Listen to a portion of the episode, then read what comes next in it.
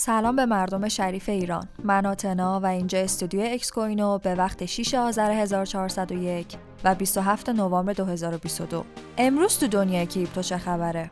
CZ مدیرعامل بایننس گفت دولت ها می‌دونن که پذیرش رمزارزها اتفاق خواهد افتاد.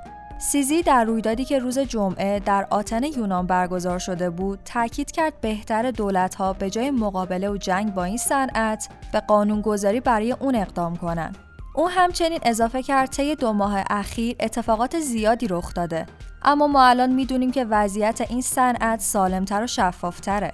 تنها به دلیل اتفاقی که برای FTX افتاد نمی‌تونیم بگیم که سایر بیزینس ها هم عملکرد بدی دارن.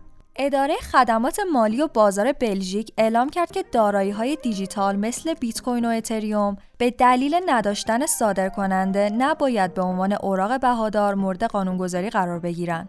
این سازمان همچنین اعلام کرد در صورتی که رمزارزها را به عنوان ابزاری برای پرداخت یا مبادلات مالی در نظر بگیریم ممکنه مقررات دیگری هم براش اعمال بشه. راول پال یکی از متخصصان اقتصاد کلان مدعیه که بازار ارزهای دیجیتال برخلاف احساسات منفی که در بازار حاکمه کماکان در روند کلی سودی خودش به سر می‌بره.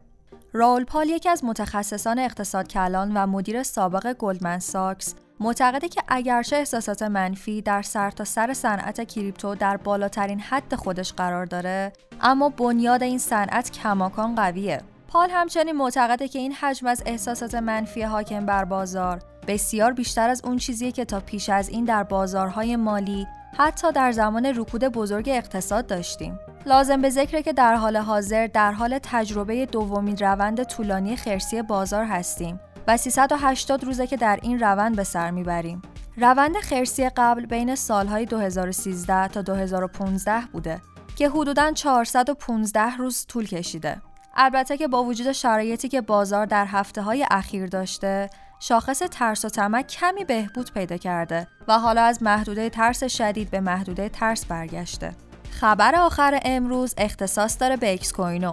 پنج رمزارز جدید که بر پایه ریال به اکس کوینو مارکت اضافه شدن شامل آیوتکس، کارتسی، آلفا، ماسک و تایم هستند و همین حالا می‌تونین این رمزارزها رو در اکس کوینو مارکت معامله کنین.